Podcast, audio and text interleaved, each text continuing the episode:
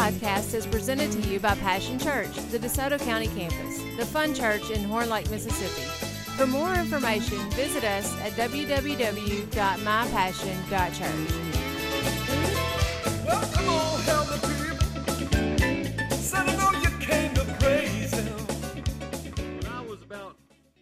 early 20s, I'd gone to a pawn shop, which I was apt to do in those days, and I had bought me a compound bow to go bow hunting with.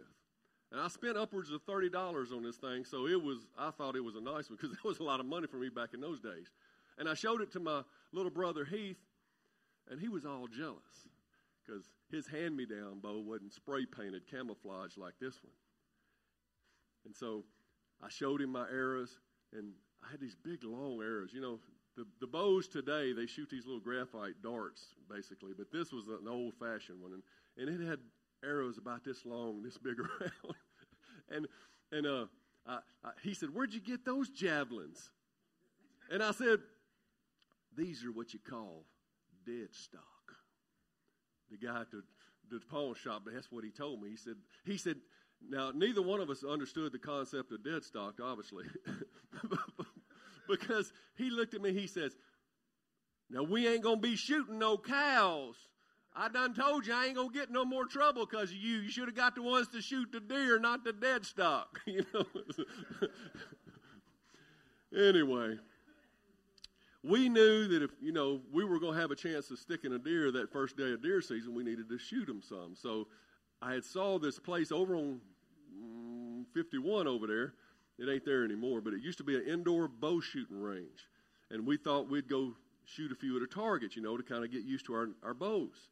And uh, we come busting in like we normally did, all cocky, you know. We was the Sheffield brothers. We come walking in with our uh, old bows, and and I could hear some of the regulars in there, they were snickering about our bows. and and my arm started flaring, my wings started flaring, and Heath could see I was getting that look in my eyes, you know, and he pulled me to this side. He said, Wait a minute, guy, now.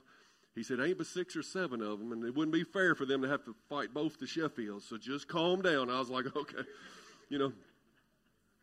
And they went on talking about their highfalutin bows and how they had the fiber optic sights and how they'd shoot 300 feet per second and all this stuff I didn't know nothing about. I wanted to say something smart, but couldn't think of anything, like usual.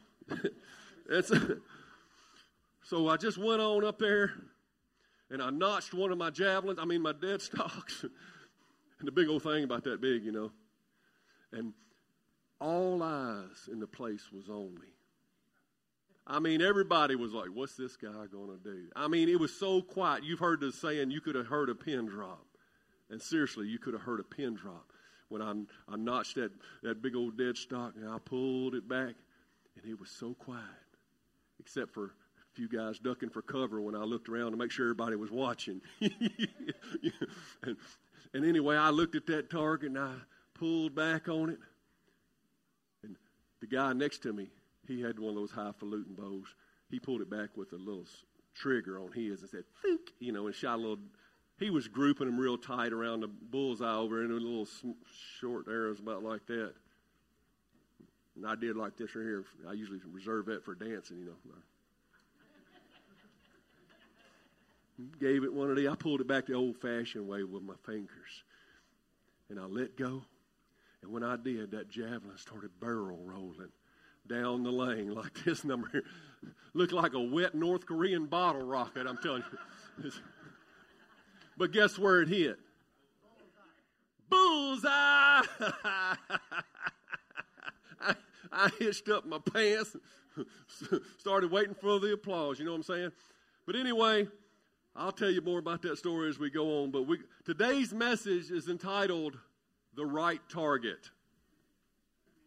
Say the right target. It's important that we hit the right target. Amen. Turn to Ephesians chapter 2. Mostly true stories now. The mostly true stories are over. We're into the, all true stories now. Ephesians chapter 2, verse 1.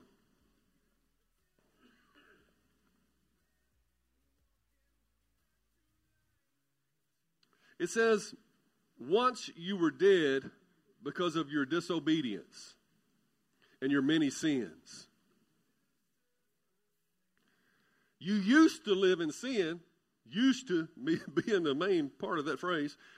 You used to live in sin just like the rest of the world, obeying the devil, the commander of the powers of the unseen world. Can we all admit if, you know, if we didn't get saved really early, most of us can remember that we used to kind of serve the devil. And he is the spirit at work in the hearts of those who refuse to obey God. All of us used to live that way, following the passionate desires and inclination of our sinful nature. But our very na- by our very nature, we were subject to God's anger just like everyone else. It was our very nature. We probably wanted to be better. We probably wanted to act right, but we had no power to act right. We were under the power of another master. We didn't have a choice. We had been born dead in our sins and trespasses. Our spirit was darkened to God. There was really very little goodness in us. At best, we had a little willpower that would go for a little while, but then wear out, and we would go back, we would sink back into our comfortable, old, dead nature. And that's the way we lived, wanting to be something that we couldn't be, wanting to be different, wanting to be in the light, but being afraid of the light because our sins might be exposed. Am I, am I hitting anybody here? Is God's word touching a place that you used to remember back in the old days, right? Or maybe you're there today. But if you're there today, I'm here to tell you that we were all there once, so don't feel bad. We're just where we are right now, but that doesn't mean we got to stay where we are right now. Amen? The good news is we're going to tell you some, some better news. It goes on from here. But God, say, but God. Oh, don't you love that phrase? I think that's Anita's favorite phrase. She says it to everything. She says the computer's down in the children's church, but God, you know. Richard didn't bring me no biscuits, but God. she says, but God, but but God is so rich in mercy. And you know what mercy is? It's God giving you something. It's not him, it's, it's him not giving you what you deserve. That's what mercy is. Because if we got what we deserve, we'd all be in a bad place. But God is so rich in mercy, and He loved us so much. Say so much. How much does God love you? Do you know it? Do you struggle with it like I do sometimes? Do you feel like God is, you hadn't had an encounter with God sometimes? And you got to stir yourself up. You know, we're called to live this life by faith. That means when you're not getting to see it and God's not making it evident, that don't mean it ain't real. He's just probably, you're probably in one of those valley seasons where you need to buckle yourself up and get back in your faith pants. And just trust in God's love. He ain't never let you down before. He loves you so much. And even though we were dead because of our sins, now He loved us back when we were in our sins, you see. He gave us life when He raised Christ from the dead. He gave us a new direction, a new life. What you had before wasn't even a life, it was an existence. But He said, I've come to give you life and life more abundant. I've come to give you the kind of thing you ain't never experienced before. But this is the part I want to get to in parentheses. It is only by God's grace that you've been saved. Now, mercy is you not getting what you deserve, but grace is you getting what you don't deserve God's love. We didn't deserve it, but we were saved by it. We were saved by this grace. And that's the only way we get it. You know, I had some form of religion growing up, not much, but my grandmama lived in Shaw, Mississippi. And when I'd come down there, she'd try to get me to go to church in her little Catholic church. And she'd tell me, there's some good looking girls been going to the church. And that would fool me every time. And I'd get there, and the youngest girl would be 75, you know.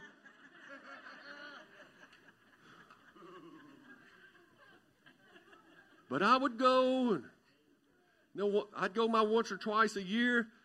But then she would be on me about, you need to go to confession. You need to go to confession. I'm like, tell me what I do again. You go in this room. You go to the church, and I guess it's the priest. I don't know. He's hiding behind this cloth thing. And you go in this little closet, and you go in there, and you're supposed to say, um, Bless me, Father, for I have sinned. It's been so many days since my last confession. And so you speak to this curtain, and there's a man behind it. And you begin to tell him all your sins. Now, I ain't tell him all my sins. right? I mean, that's a man over there. And so, even as a kid, I said, I'm not telling him that. No, I'm not telling him that. I'm just telling him what sounds good, what I think he wants to hear, you know.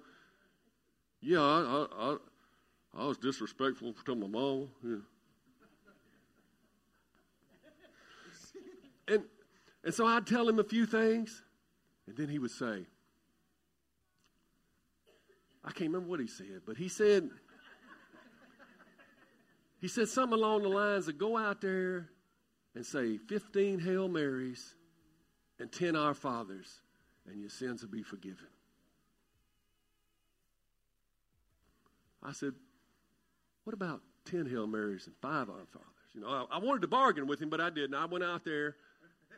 Our Father art in heaven, hallowed be thy name, kingdom come. Our Father art in heaven, Hail Mary, full of grace, full of the Lord is with thee. I blessed all around amongst women, blessed the fruit of thy womb, Jesus. Holy oh, Mary, Mother of God, pray for sinners now and the hour of death. Amen. Our Father, one and I just said them as fast as I could. Forgiven! Woo!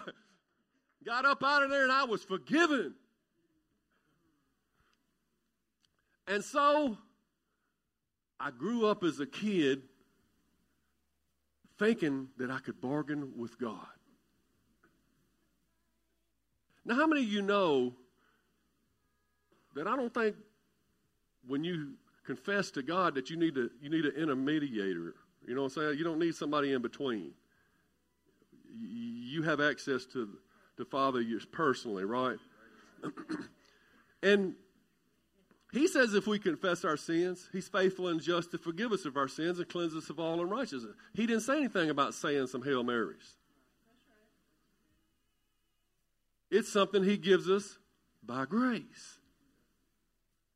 But I thought, hey, when I got in trouble, I would say, God, if you'll get me out of this trouble, I won't cuss the rest of the week. And so every thought in my head was bargaining with God. Do I have anybody can attest? Now, see, I know Christians in here that may have been serving the Lord for 20 years. You're still bargaining with God. I hear people saying, I don't know, I, I just ain't been going to church because I ain't been doing right. But I'm gonna, I told God that I'm going to do this, and if He'll help me, I'm going to do this. And we're bargaining with God all the time. That isn't who God is. You don't bargain with God. What He says goes. But the good news is, is what He says is good. It's good for you. And this bargaining that we do, you know what it does? It cultivates in us this condemnation. It just creates in us this, uh, we just feel condemned. Because we know deep down we ain't supposed to bargain with God. We know deep down we're failing Him. If we would just go on and learn about His grace and His mercy, we could do away with the condemnation and we can do away with the, the bargaining. We could just get with the program. We can stay on track. Romans 8 1 says, There is therefore now no condemnation to them that are in Christ Jesus, who follow after, not after the flesh, but after the Spirit. See, everything I knew about religion up until I got really saved was a fleshly understanding of the Bible. Only surface level only, not even not even cracking the surface. I, all I knew about religion was bargaining with God. That's not God at all. I didn't understand the spirit behind everything that God says in His Word. And I, I wasn't reading His Word in the first place. So, how was I to know? But if you walk by the Spirit, life is going to get much better for you. You won't walk around beat down, strung out, feeling bad about yourself all the time. You'll learn to receive His grace. You'll love to receive His mercy. And when you ask for forgiveness, you'll receive forgiveness and you won't drag that sin around with you like a ball and chain for the next three months. The devil's got some of us just so tied down. But Jesus come that you might be free. The truth will make you free. Free from the ball and chain, free from the condemnation. You were under a sentence to be condemned. But when you made Christ your Lord, He took the written ordinances against you and He nailed them to His cross. And He paid your penalty. And it's done, it is finished. So why would you let the devil latch on to you when you're supposed to be running your race.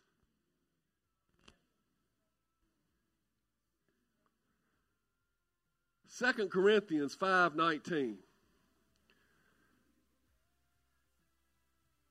This was one of the hardest scriptures for me to get wrap my mind around. For God was in Christ. Christ is God, you understand that? I don't know how the Trinity works, can't explain it. Father, Son, and Holy Spirit, they're all God. They're three distinct personalities, but they're all one. It's bigger than our human minds can understand. Once again, it's a spiritual principle we, we may not grasp on this side. But God was in Christ, reconciling the world to himself. Reconciling, meaning wiping off your slate clean, wiping your slate clean, making, making everybody right with himself. God was in Christ reconciling the world to himself, no longer counting people's sins against them. What? What? And some of us have lived our whole life thinking it's my sin, this, my sin is. You're dictated by your sin, and God's not even holding sin against the world. Sin debt was paid in Jesus Christ. When he said it is finished, sin was paid for. Yours, mine, everybody. Yesterday, today, and forever, sin is done away with. He's no longer, sin is not the issue unless you make it the issue.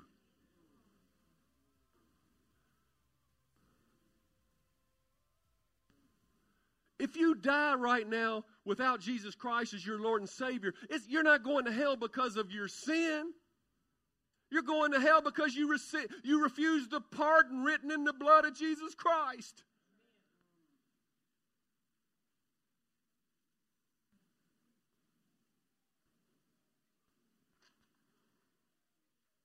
And we're focused on sin. Even as Christians, me, Man, I'll do something wrong And I'll be asking God to forgive me for six months. And he's up there scratching his head. I, I told you I'm not up there counting your sins against you, right? So, so why, do, why should a, a Christian continue to confess their sins? First John 1 9, where you if you confess your sins, God is faithful to forgive you your sins and cleanse you of all unrighteousness. It was written to Christians because we still we still have a propensity to sin. Even though now we have the power to overcome sin. So why do, if sin is done away with, why would we still confess our sins? Hmm. You're getting into some deep stuff now. You see, you see, positionally, we're seated with Christ in heavenly places right now, positionally. See, God sees yesterday, today, and t- tomorrow, and forever all at the same time. He sees you as a finished product if He wants to. That's the way He wants to. So, positionally, you're already made right in His eyes, even though we're in this process of sanctification during this time that we live here on the earth. And we're still learning, and we're growing, and we're still making mistakes, right? So, positionally, your sins has already been forgiven. But while we're living this life out, and as we're still making mistakes and growing, hopefully, and I'm teaching you how to grow, as you're growing, you're going to make mistakes. You're going to sin. Sometimes you're going to fall for the trick of the enemy. Your flesh is going to get a hold of you. You're not going to be walking in the Spirit. You're not going to be doing the things to stay on the straight and narrow the way you should. You're going to fall into sin, but you confess your sins. And he, he doesn't say, go say 10 Hail Marys. He says, you're forgiven. And you don't confess because that because if you died right now as a christian and you sinned you're going to hell. You're not it's not a heaven or hell issue. It's a it's a relationship issue because sin separates you from god in your relationship right now. Am i teaching this right nicholas? Okay so so sin is not sin is not going to send anybody to hell. Sin is dealt with it's your rejection of Christ. It's your rejection of the, your pardon from sin. The reason you'll go to hell. And as a, as a Christian, this, your sin that is paid, you just need to keep it under the blood. And as the more you trust God and the more you confess your sins and, and you actually receive your forgiveness, the quicker you can get on the path to righteousness. If you stay bogged down in a sin consciousness, whatever you're thinking on is what you'll become and you'll stay in your sin. You need to be righteous minded. We have been made the righteousness of God in Christ Jesus. You need to be thinking about how good God has made you, not be thinking about your mistakes all the time. You come out of your mistakes by changing the way you think.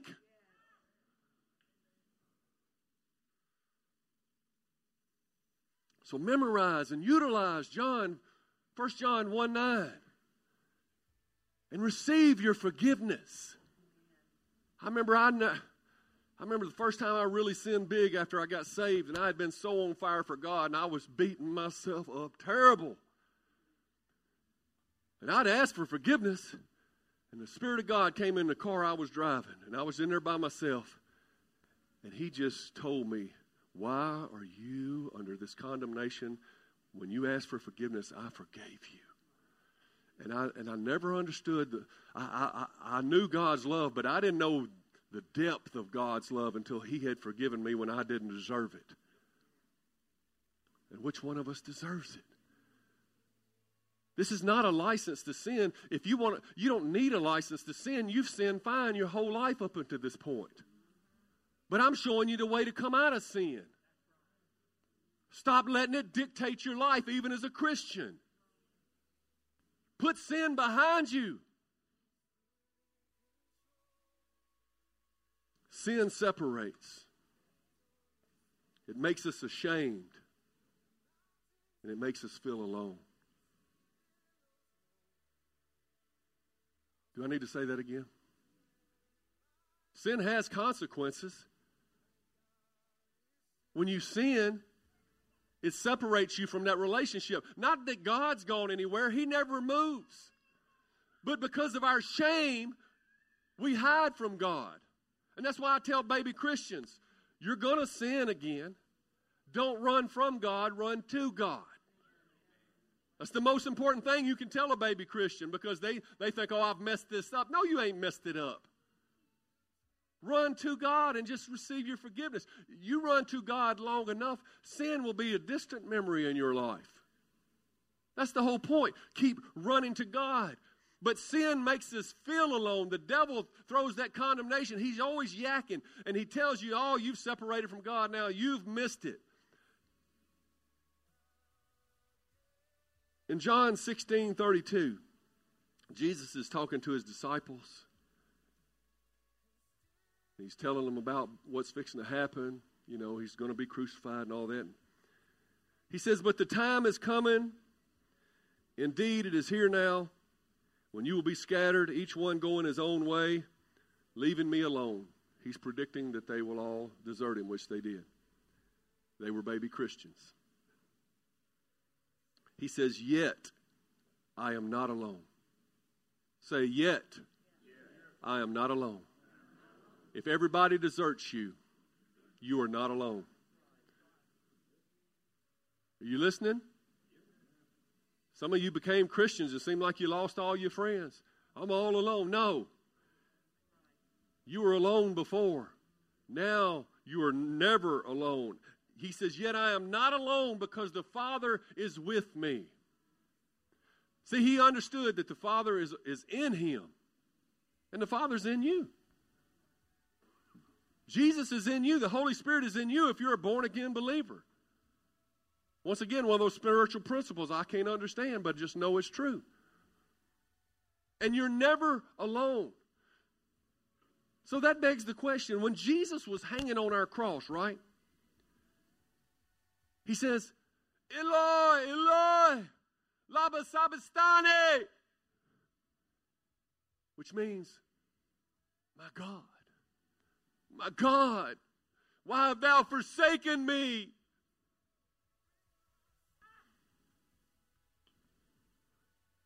Did the Father leave Jesus?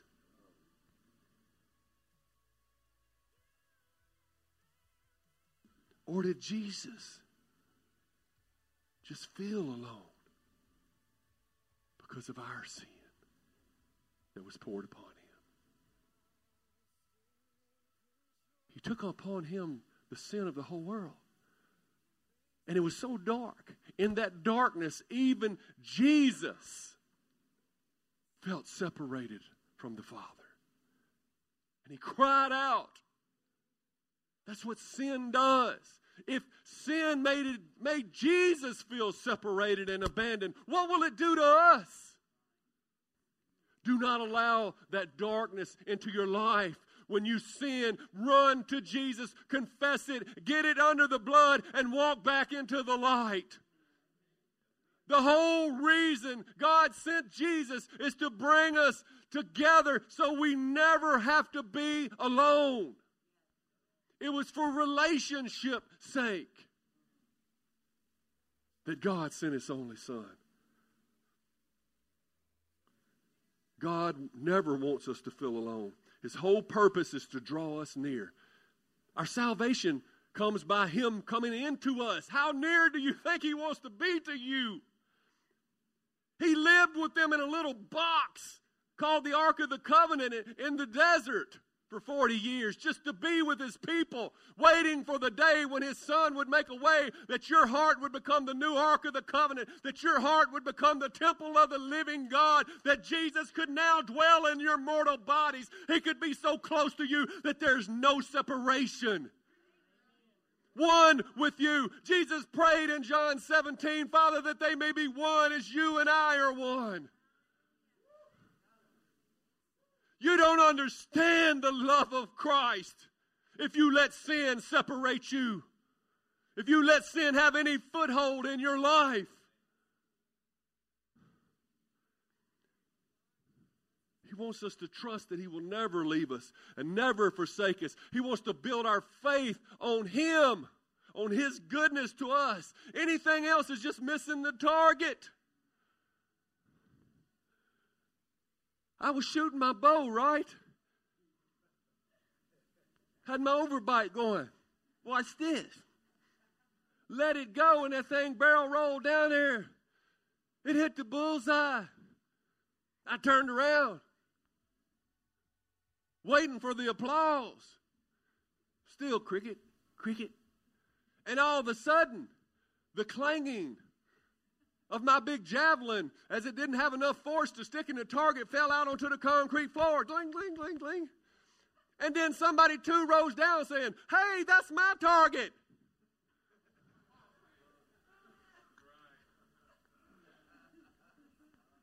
When you live your life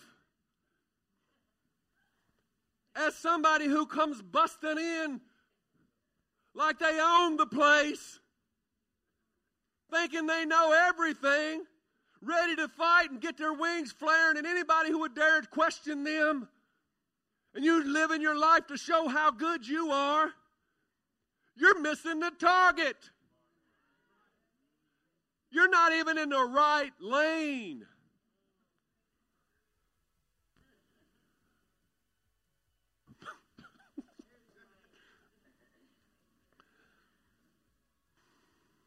Focusing on you,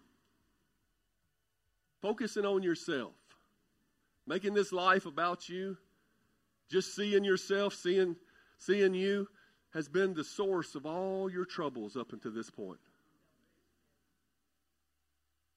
The devil, he's right there with you. Yeah, you are sorry. He's there to kick you when you're down.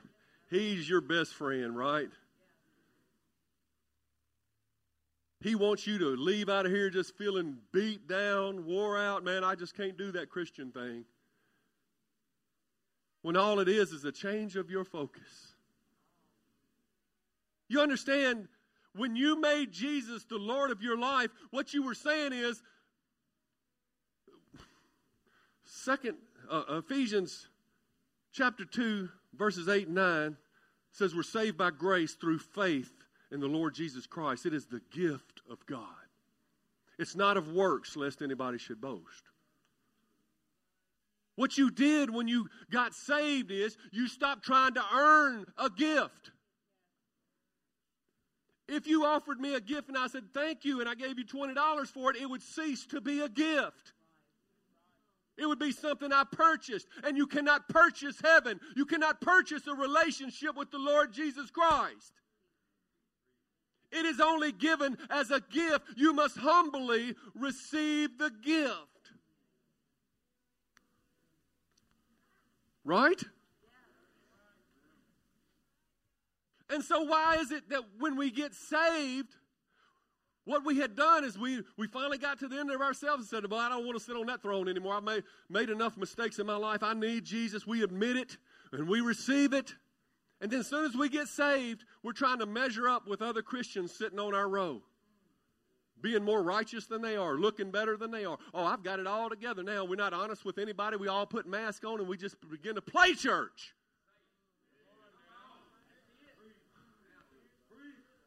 Why do we get unreal after we just got real?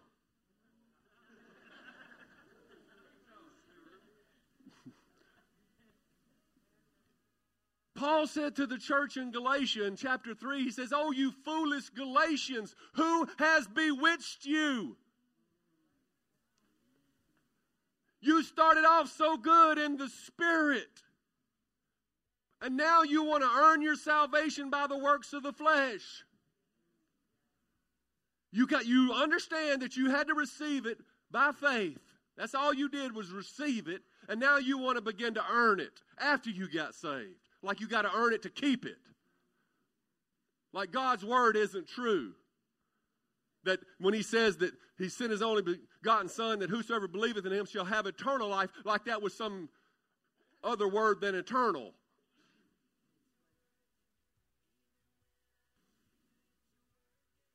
Let me get back to my notes before I get off.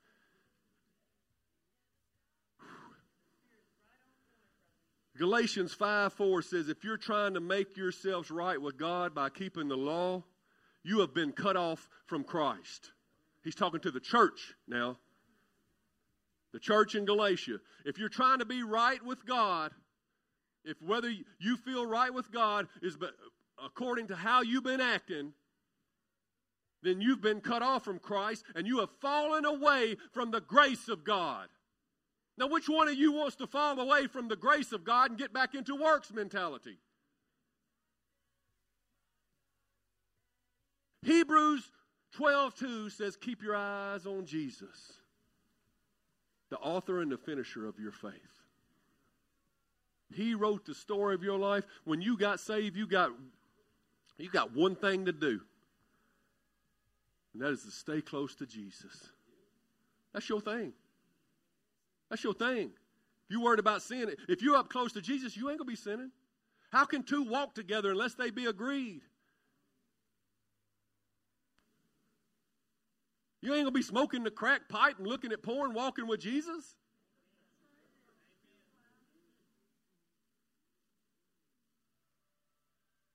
How did you get saved? You changed your focus from me to Him. How do you live saved? Keep your focus on Jesus. It's His Spirit in you, it's, it's His words. It's Him that makes you, it's, it's Him that completes the work in you. You're trying to go back to doing it yourself. You couldn't do it before. Remember, it's only by His grace that you've been saved. And it's His grace that will keep you saved. It's His grace that will let you live saved. Live free from the condemnation and the guilt and the cycle of despair. And I'm, I'm not doing good this week because I ain't been acting right. But next week I'm gonna I'm gonna fast and I'm gonna do and I'm gonna work and I'm gonna try and I, I'm I'm I'm I'm flesh is still the same flesh it was before you got saved. It couldn't before and it came now. It's His Spirit in you only.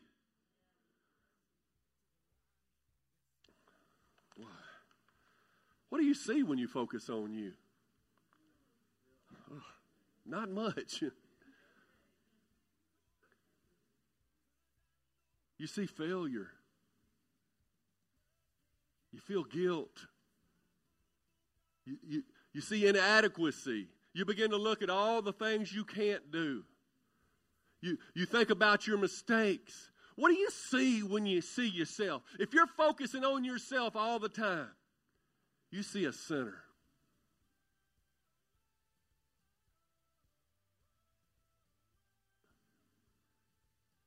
But what do you see if you keep your eyes on Jesus? You don't see a sinner saved by grace. You see somebody that used to be a sinner, but he was saved by grace.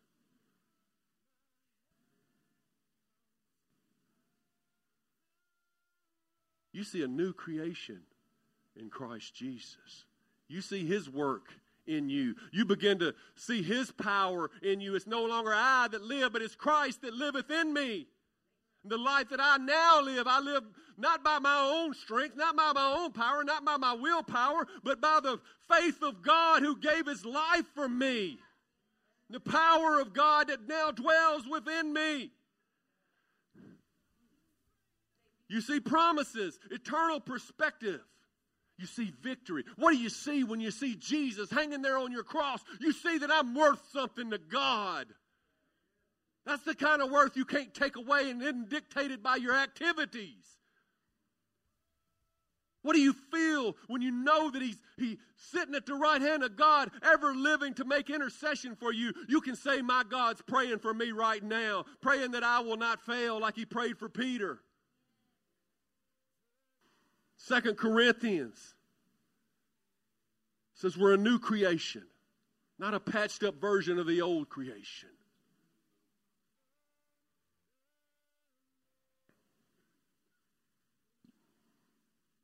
Jesus is the target.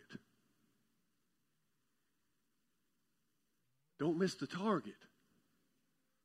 Don't make it about you. Now, how does God see us? I'll tell you how God sees us now that Christ is in us alive. Alive.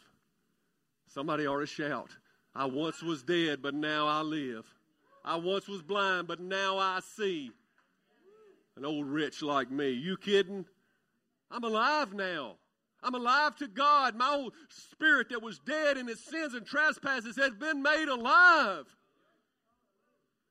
I'm forgiven. He sees me as his chosen son or daughter of the kingdom. I'm chosen by God. I'm an heir according to the riches of God. I'm an heir with Christ, joint heirs with him, members of his own body. We're accepted, we're valued. We're his salt and his light here on the earth. We're purposed. My goodness, if you never knew why you were born, you ought to know now. You'll find it in Christ. You have His Spirit. You represent God Almighty as an ambassador here on the earth. You're more than a conqueror. You're, a, you're victorious in everything that you set your hand to do. More than a conqueror.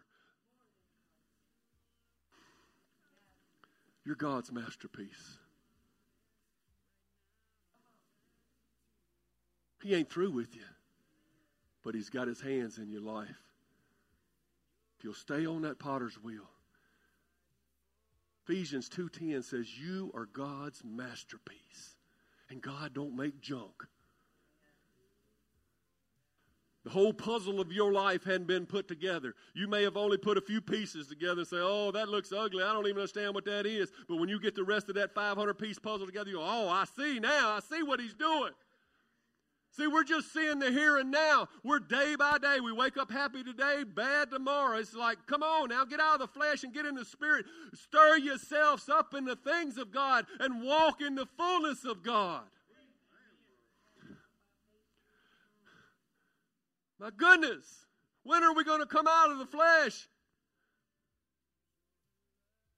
We act like Oh, you got to live by the Spirit, not by the flesh. That's going to be hard. No, it's going to be hard to live in the flesh and be down and, and, and broke down all the rest of your days. Choose this day whom you're going to serve, the flesh or the Spirit. The devil or God. Who, who are you going to serve? It's your choice. Do you want to be under condemnation or do you want to receive the grace of God? It's your choice. Let me close. Ephesians 2:13. But now, in Christ Jesus, you who were once far off have been brought near by the blood of Christ. That's why he came to bring you near. You who were once far off, he has come to bring you near. That is your job description in this life. You can break it, break it down any kind of way that you want to, however it makes sense to you. But if you forget everything I said today, you have one job description, and it's to stay near to Jesus Christ. It's not for you to have more willpower to be a better person. You couldn't. You messed that up a long time ago. If you will stay near to Jesus, He will make you a better person. It's Him. It's no longer I that liveth, but Christ that liveth in me. It's the staying near. It's the staying near that will give you the victory and make you more than an overcomer, more than a conqueror.